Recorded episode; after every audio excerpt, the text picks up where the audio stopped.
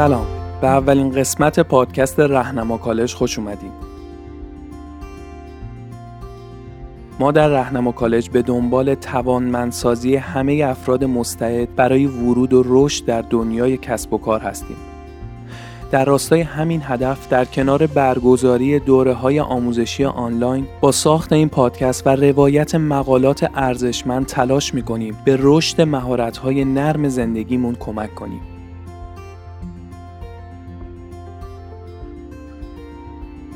در این قسمت سه محتوای منتشر شده در سایت مدیوم در ماه گذشته رو براتون روایت خواهم کرد.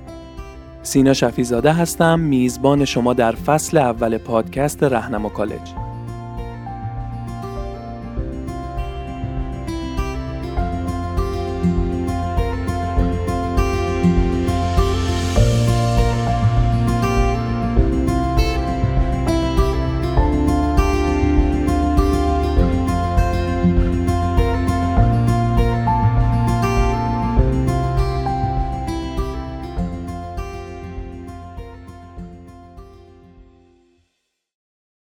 یادداشت اول رو براتون می‌خونم با عنوان تنبلی کردن چطور به من کمک کرد تا دست از سخت کوشی های غیر ضروری بکشم. نوشته رافائل الیاسن آقای رافائل که این یادداشت رو در نهم ژانویه منتشر کرده خودش رو یه مربی کوچینگ برای بیزینس ها و زندگی معرفی می‌کنه که بیش از ده هزار ساعت تجربه کوچ کردن داره. در ابتدای مقاله نویسنده میگه از اول همیشه به ما گفتن تنبلی چیز بدیه. تنبلی کردن کار اشتباهیه. هر کم بهمون رسیده این حرفو زده. از پدر و مادرمون گرفته تا هر آدم و مربی و معلمی که تصادفی هم که به پستمون خورده یادآوری کرده که تنبلی کار زشتیه. بعد به همین قدم ختم نشده. اصلا یه مدلیه که انگار اگه یه نفر راحت به یه موفقیت برسه گناه مرتکب شده. حتما باید پوستمون کنده بشه تا به یه چیزی برسیم و الا کار بدی کردیم. اون وقت نتیجه چنین توصیه ها و تفکراتی هم میشه این که ما عزت نفسمون رو از تلاشای زیادمون می‌گیریم. و اگه یه وقت در حد یه استراحت یا بریک بخوایم به خودمون تنفس بدیم سریع احساس گناه میاد سراغمون. نویسنده در تایید حرفای اولیه خودش به یه پژوهشی که در دانشگاه لندن انجام شده اشاره می‌کنه. تو این پژوهش که بر اساس داده های 51895 کارمند جمعآوری و تحلیل شده نتیجه این شده زیاد کار کردن یا شدیدتر کار کردن هیچ تأثیر مثبتی بر روی نتایج و خروجی کارا نداره. و حتی افزایش شدت کار یعنی توی زمان کمتر کار بیشتر انجام بدیم اثر منفی روی رشد شغلی هم داشته. خیلی حرفا. رفتن دیدن اگه کارمندا بیشتر کار کنن یا شدیدتر کار کنن نه تنها خروجی و نتیجه کارشون بیشتر نمیشه تازه برای رشد شغلیشون مضرم هست.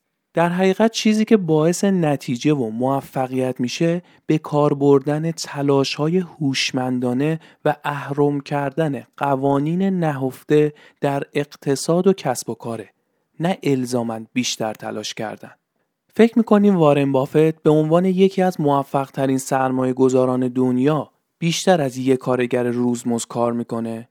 نه اما وارن از تلاش ها و قدرت ذهنی کمک می‌گیره و قوانین اقتصاد و کسب و کار رو اهرام پیشرفت می‌کنه و به همین ترتیب در زندگی شخصی و شغلی هم چنین قوانینی وجود دارن که با دونستن و به کار بستن اونا می‌تونیم یهو ده برابر خروجیمون رو بیشتر کنیم. تو این مقاله می‌خوام به شما کمک کنم تا بهتر تصمیم بگیرین که تلاش حساب شده برای اهداف شما که باید محاسبش کنین و در نظرش بگیرین چیه؟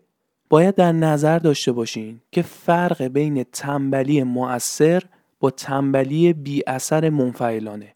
در تنبلی بی اثر و منفعل شما از هر اقدام و تلاشی پرهیز می‌کنید. اما در تنبلی مؤثر شما از تلاش های بیمورد و زیادی دست می‌کشین. اگه سخت کار کردن شما رو خسته کرده تلاش کنین تنبلی موثر رو تمرین کنین. در گام اول نویسنده میگه حالا اگه فرض کنیم سخت کوشی منسوخ شده در قدم بعدی باید چی کار کنیم؟ نکته اینجاست که قبلترا مثلا زمان مامان بزرگ و با بزرگا هرچی بیشتر کار می‌کردی بیشتر هم در می آوردی. برای اینکه درآمدت بیشتر بشه باید بیشتر کار می‌کردی. اصلا تنها راهی که درآمدت رو بتونی افزایش بدی این بوده که بیشتر کار بکنی. اما الان عصر عصر دیجیتال و اقتصاد دیجیتاله. عملا ما فعالیت بدنی زیادی نداریم که اگه داشتیم مجبور نبودیم واسه یه کالری سوزوندن بریم باشگاه. و خب وقتی هم که کار ذهنی باشه دیگه اون فرمون قدیم جواب نمیده بیشتر زور بزنی بیشتر نتیجه نمی‌گیری بیل زدن و بار جابجا کردن نیست که هی جون بکنی از این ور و پول بیشتر در آوردن تضمین بشه. ست گودین مدیر سابق شرکت dot com میگه بین کار طولانی انجام دادن و سخت کار کردن فرق وجود داره. ست میگه کسی که اعتیاد به کار داره بیشتر از شما تلاش نمی‌کنه فقط طولانی تر از شما کار می‌کنه. اما واقعیت اینه که ساعت زیاد کار کردن هم منسوخ شده. شما قبلا اگه ساعت بیشتری توی کارخونه کار می‌کردی بیشتر درآمد داشتی اما این قاعده وقتی پشت میز داری کار می‌کنی صادق نیست و اتفاقا کار از پشت میز نوعی از تلاش ذهنی رو نیاز داره که ست بهش میگه ریسک یا ریسک ها یا خطرات جان کلام این ایده چیه؟ این ایده ریسک ها میگه با استفاده از ریسک های کوچیک به نفع خودمون با تلاش کمتر می‌تونیم نتیجه بیشتری رو به دست بیاریم. مثلا اگه بخشی از پولمون رو ریسک کنیم خرج مشاور و مربی کسب و کار کنیم احتمالا درآمد بیشتری در نهایت خواهیم داشت. یا برای انتخاب همسر اگه از یه مشاور خانواده کمک بگیریم و پولمون رو خرج مشاوره تخصصی کنیم جلوتر از کسی هستیم که پول مشاوره نمیده و فقط توصیه های همسریابی رو از این ور اونور می‌خونه. اتفاقا همین ریسکای طلایی بوده که زندگی منو بهتر کرده. مثلا من 18 سالگی سرایدار بودم اما همون موقع با حداقل دستمزد خودم توی کسب و کار شخصیم سرمایه گذاری کردم و استارتش رو زدم. اگه اون موقع صبر می کردم تا شغل بهتری پیدا کنم بعد یه بخشی از درآمدم رو سرمایه گذاری کنم یا مثلا اگه صبر می کردم دانشگاهم تموم بشه بعد استارت کار خودم رو بزنم سالها رسیدن به این بیزینس شخصی خودم عقب می افتاد. یا شاید اصلا الان اینجا نبودم این ریسکای اجتماعی و ذهنی دقیقا همون های قرن 21 هستند که باید ازشون برای رشد استفاده کنیم. وقتی نتایجی که این ریسکا می‌تونن ایجاد کنن رو آدم می‌بینه به احمقانه بودن سخت گوشی بیشتر پی می‌بره. در قسمت بعدی مقاله نویسنده به تکنیک 4 درصد دشواری اشاره می‌کنه و میگه سطحی رو انتخاب کنید که چهار درصد مشکل باشه. در توضیح این تکنیک میگه از نظر روانشناسی ما دو نوع کمالگرایی یا بینقصجویی داریم. یکی بینقصجویی خودمحور و یکی اجتماعی. یعنی یه موقع ما خودمون برای خودمون استانداردهای خیلی بالایی تعیین می‌کنیم یه زمانی هم جامعه برای ما این کار رو می‌کنه. حالا فرقی نداره این بینقصجویی خودمحور باشه یا اجتماعی. مهم اینه هر دو اینا باعث میشن ما بیش از ضرورت به انجام کارا اهمیت بدیم و این اهمیت زیادی و استانداردهای بالا جلوی پیشرفتمون رو بگیرن و این داستان انقدر ادامه پیدا می‌کنه که به خاطر دشوار بودن استانداردهای غیر منطقی که تعریف شده در نهایت کلافه و خسته میشیم و دست از کار می‌کشیم. اون وقت چی میشه؟ نتیجه میشه اینکه همین کمالگرایی و بینقصجویی پیوند می‌خوره با اهمال کاری به بیان دیگه وقتی یه کاری رو رها می‌کنیم همیشه به خاطر تنبلیمون نیست بلکه به خاطر اینه که فکر می‌کنیم چون نمی‌تونیم به اندازه کافی خوب اون کار رو انجام بدیم ولش می‌کنیم. پس کار عاقلانه اینه که دست از کمالگرایی و بینقصجویی برداریم همونطوری که افرادی که به نتیجه رسیدن این کار رو کردن که اتفاقا اگه این کار رو نمی کردن به جایی که الان هستن هم نمی رسیدن. و ممکن بود خیلی از کارا رو به خاطر وسواس کمالگرایی و اینکه به اندازه کافی عالی انجامش نمیدن رها می‌کردن. اصلا اینجوری بگم بهتون که اینکه کمالگرایی نسخه بهتری از ما می‌سازه یه توهمه. اینکه کمالگرایی باعث پیشرفت ما میشه یه افسانه است. بلکه بینقصجویی فقط باعث استرس و احساس گناه و عذاب وجدان میشه. پس باید چیکار کنیم؟ بهتر اینه که از تکنیک 4 درصد استفاده کنیم که میگه فقط 4 درصد مشکل تر از توانمون هدف و استاندارد تعیین کنیم. این کار باعث میشه به اهدافمون نزدیک باشیم و برسیم و کم کم پیشرفت کنیم. اگه به عنوان یک نویسنده نمی‌تونیم مثل یک ویراستار درجه یک متنمون رو اصلاح کنیم خب این کار رو نکنیم. علکی زور نزنیم مثل یه حرفه ویراستاری کنیم. و به جاش مثلا از یه نرم افزار ویراستاری استفاده کنیم. درسته شاید به اندازه ویراستاری حرفه‌ای نشه خروجی کارمون. اما بهتر از اینه که کلا به خیال نوشتن و ویراستاری بشیم چون نمی‌تونیم بهترین نسخه ویراستاری شده رو منتشر کنیم.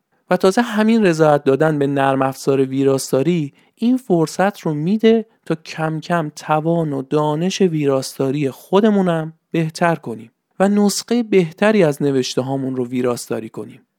البته می‌دونم که این حرف زدنش راحته اما اجرا کردنش بسیار سخته مخصوصا که در اوج کمالگرایی باشیم و یه دستاوردهای خوبی هم به دست آورده باشیم اما میشه با تمرین و تعیین مداوم استانداردهای پایینتر کم کم بینقصجویی رو تعدیل کرد.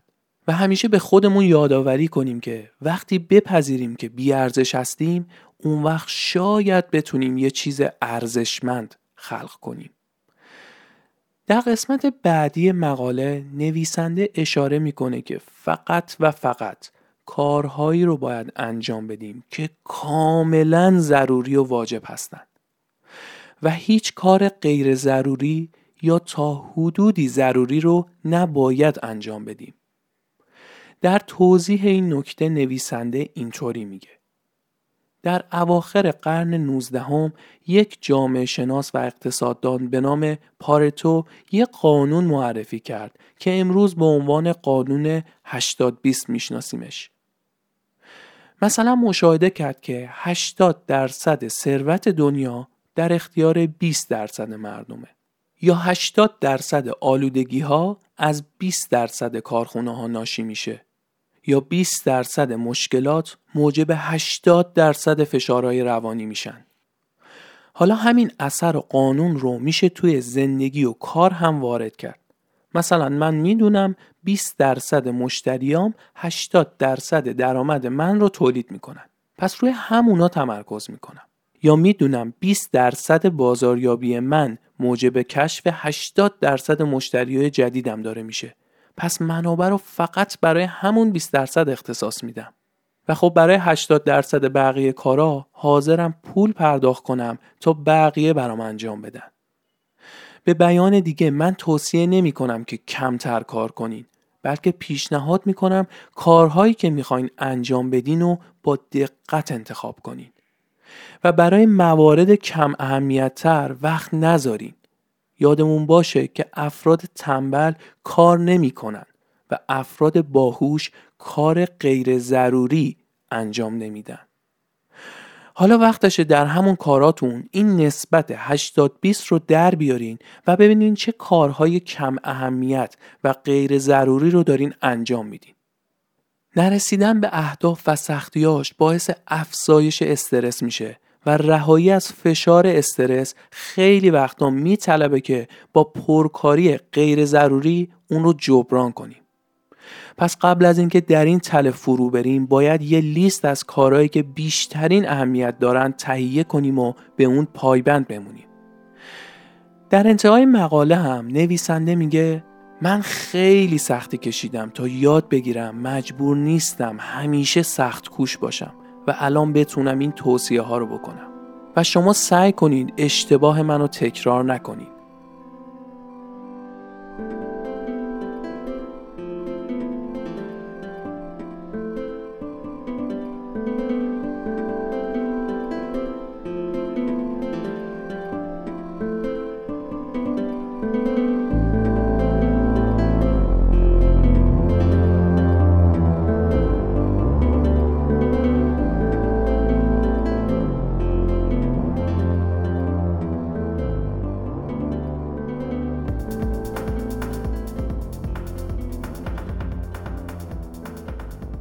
پس یادمون باشه سه تا توصیه اصلی این مقاله رو در نظر بگیریم. اول اینکه توی زندگیمون ریسک های کوچیک بکنیم. از خطر کردن های کوچیک نترسیم تا بتونیم پیشرفت کنیم. دوم اینکه دست از کمالگرایی برداریم و در نظر بگیریم اگر قرار بود فقط چهار درصد کارمون رو دشوارتر از وضعیت فعلی می کردیم اون وقت چه کاری انجام می‌دادیم و در آخر یادمون باشه که 20 درصد کارها هستند که 80 درصد ارزش رو دارن خلق می‌کنن. پس اون 20 درصد پر اهمیت رو پیدا کنیم و فقط و فقط برای اونا وقت بذاریم.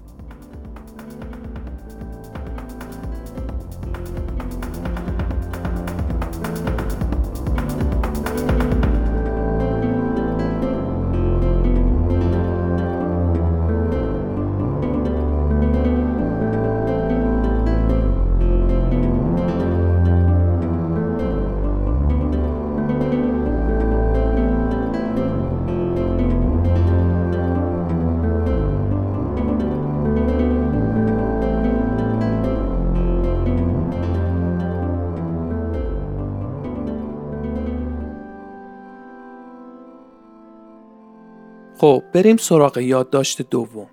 یادداشتی که می‌خوام براتون بخونم نوشته ی مکس فیلیپس با عنوان وقتی همه امیدها از بین رفته چطور میشه دوباره برای خودمون انگیزه ایجاد کنیم؟ این مقاله در نهم ژانویه سال 2021 منتشر شده. نویسنده میگه در این دوران قرنطینه بارها و بارها چیزهای مختلفی رو از دست دادیم. رویدادهای مختلف کنار هم بودن ها خیلی چیزا و همه اینا ممکنه باعث ناامیدی در ما بشه و ما رو بی انگیزه کنه. به صورت کلی انگیزه خیلی متزلزل به نظر می‌رسه که گاهی میاد و میره. اما این تزلزل خیلی وابسته به نگاه ما به مسائله. در گام اول نویسنده بیان می‌کنه روی کردمون رو باید به انگیزه تغییر بدیم. اصلا چیزی به اسم نداشتن انگیزه وجود نداره. اصلا انگیزه چیزی نیست که به شما بدن. در واقع انگیزه به دست آوردنیه. یه گلوله برف بالای یه تپه رو تصور کنید اول خیلی کوچولوه. اما به مرور که قلط می‌خوره بزرگ میشه.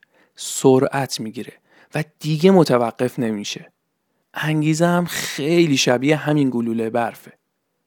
اول راه انداختنش سخته. اما وقتی راه بیافته خودش رشد می‌کنه و پایدار میشه. هنر اینه که شما اون گلوله برف رو از بالای تپه را بندازید یه کار کوچولو در راستای هدفتون بکنید بعد همون کار کوچیکه و نتیجهش میشه انگیزه گام بعدی. گلوله برفتون یه قلط دیگه می‌زنه و یکم بزرگتر میشه. و کار کوچولو بعدی راحت تر از قبلی میشه.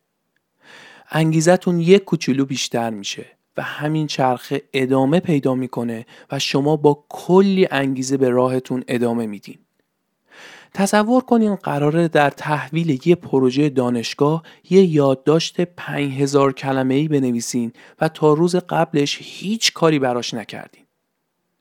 فکر کردن به نگارش 5000 کلمه از همون اول خیلی حس بد و ترسناکی میده. اما کافیه فقط یه پاراگراف بنویسین. همون یه پاراگراف گلوله برف رو راه میندازه. قبهش شکسته میشه. شما انگیزه می‌گیرین یه پاراگراف دیگه هم بنویسین. و همینطور تا انتها پیش میرین. خیلی وقتا در مطالعه دروس هم این اتفاق میافته. رفتن به سمت کتاب بسیار سخت و ترسناکه. اما همین که کتاب رو باز می‌کنین و چند صفحه مطالعه می‌کنین کم کم ترسش میریزه و گلوله برف را میافته.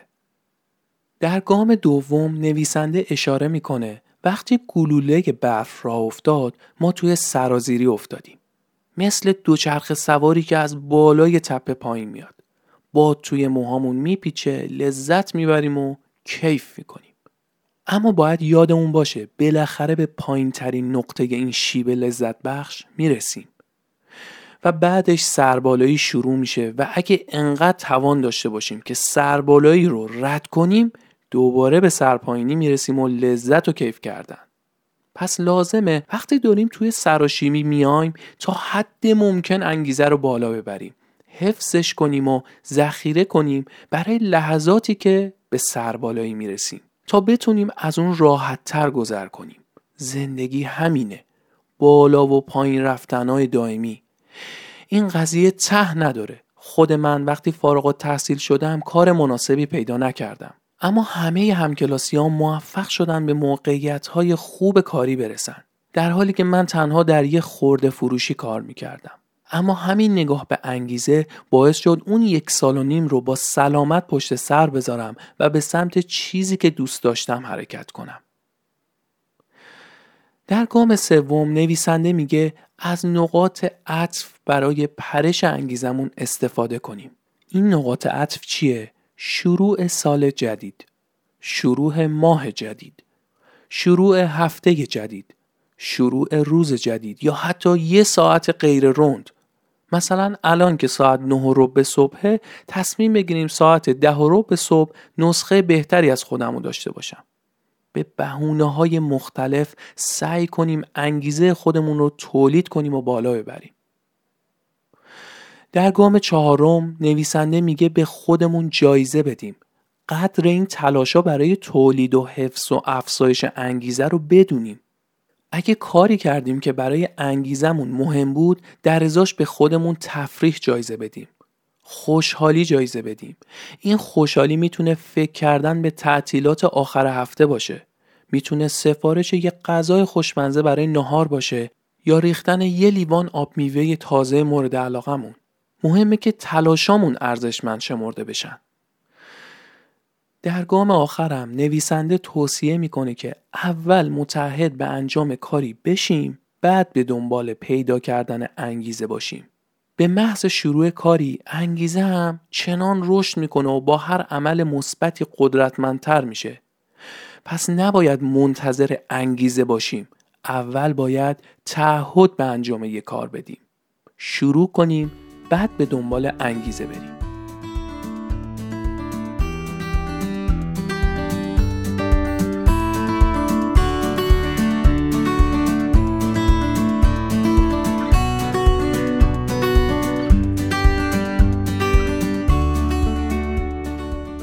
خلاصه این مقاله این شد که برای تولید و حفظ انگیزه در شرایط سخت باید اول گلوله برفمون رو از بالای تپه بندازیم پایین و یه حرکت کوچولو بزنیم تا انگیزه هرچند کم اما جرقش بخوره.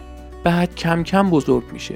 بعد وقتی راه افتاد گلوله برفمون تا می‌تونیم رشدش بدیم و سرعتش رو ببریم بالا که وقتی به ته دره رسید و به سربالایی خورد بتونه بره بالا و شیب و رد کنه. توی مسیر گلوله برف هم هر چیزی رو بهونه کنیم که انگیزه رو بالا ببریم. از شروع سال جدید گرفته تا شروع یه روز جدید. و در آخر قبل از فکر کردن به انگیزه به متحد شدن برای انجام یک کار فکر کنیم و بدونیم بعد از شروع کار انگیزه کم کم خودش میاد.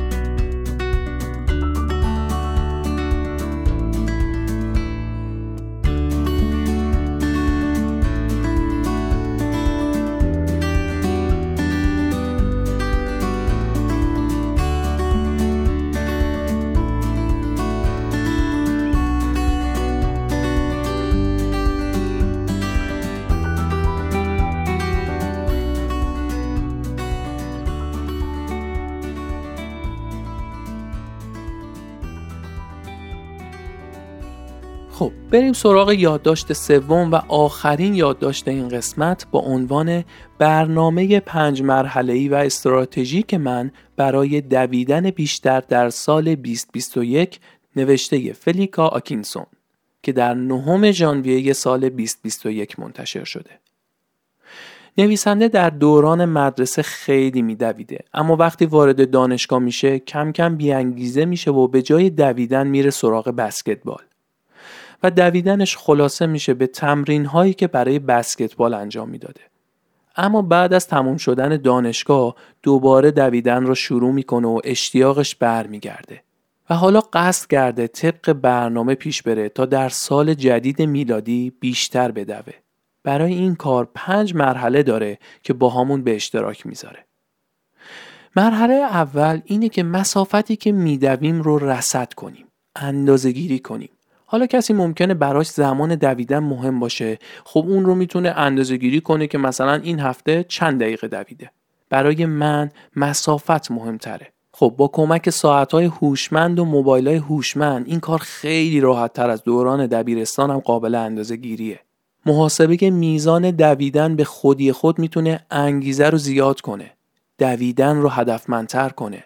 نشون بده که چقدر به فکر سلامتیمون هستیم و کلی اشتیاق در ما ایجاد کنه که اون کار رو ادامه بدیم. مرحله دوم مربوط به زمان دویدنه. من ترجیح میدم صبحها قبل از کار یا مدرسه بدوم. چون هنوز فشار کاری و استرس و خستگی سراغم نیومده. اول صبح پر از انرژی و می‌تونم راحت تر بدوم. از طرفی اصرا خستگی ذهنی و جسمی وجود داره و خیلی وقتا اجازه نمیده تمرینم رو انجام بدم. تازه ممکنه واگذار کردن دویدن به شبا باعث بشه برخی از تفریحاتم از بین بره یا کمرنگ بشه و من اینو دوست ندارم. برای همین فکر می‌کنم دویدن اول صبح خیلی کمک کننده است. مرحله سوم که برای خودم در نظر گرفتم اینه که دویدن رو توی لیست کارهای روزانم اضافه کنم. دویدن رو هم مثل بقیه کارا توی برنامه بذارم. مثل برنامه کلاس زبان یا موسیقی. برخورد با دویدنم باید مشابه بقیه کارا باشه تا بیشتر از قبلش متحد بشم. وجود چکلیست برای انجام یک کار انگیزه افراد رو برای انجام اون کار بالا می‌بره. داشتن یه جدول و برنامه برای دو هم مثل یه چکلیست عمل می‌کنه. مرحله چهارم در مورد کارهای همزمان با دویدنه.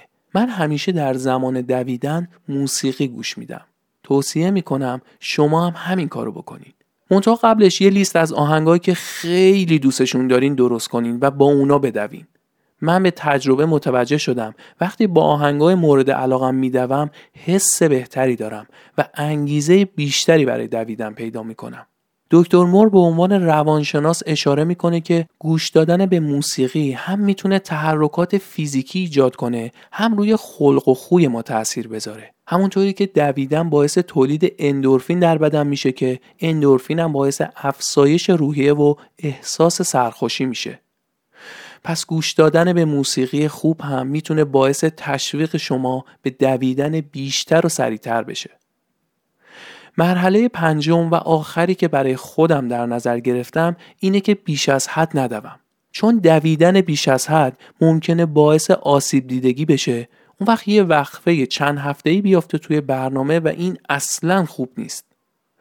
پس لازمه حتما استراحت مناسب و کافی بین جلسات تمرین داشته باشیم تا بتونیم برنامه دو خودمون رو مداوم ادامه بدیم.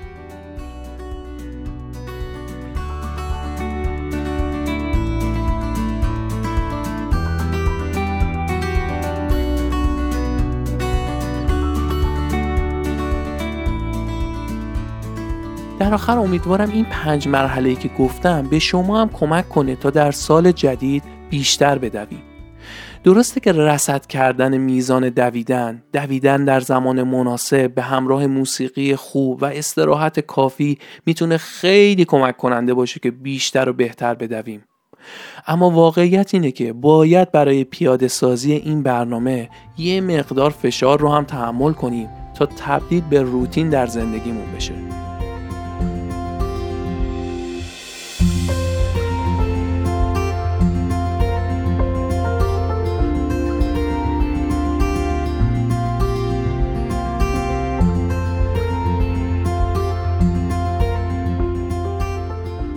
در پایان آرزو می کنم انتهای این قسمت ابتدای تغییر جدیدی براتون باشه و دوست دارم پیشنهاد کنم معرفی این قسمت از پادکست رهنما کالج رو بهونه ای کنید برای پیام دادن به یکی از عزیزانتون و خوشحالش کنید. اگرم علاقمند هستین در مورد دوره های آموزشی آنلاین رهنما کالج بیشتر بدونین پیشنهاد می‌کنم که یه سر به سایتمون بزنید www.rahnemacollege.com توی گوگل فارسی یا انگلیسی هم سرچ بکنین براتون راحت میاره. منم توی محتوای تکمیلی سایت رو براتون می‌ذارم. ممنونم که کنار خانواده رهنما کالج هستین. تا قسمت بعدی با انگیزه باشین و حرفه‌ای.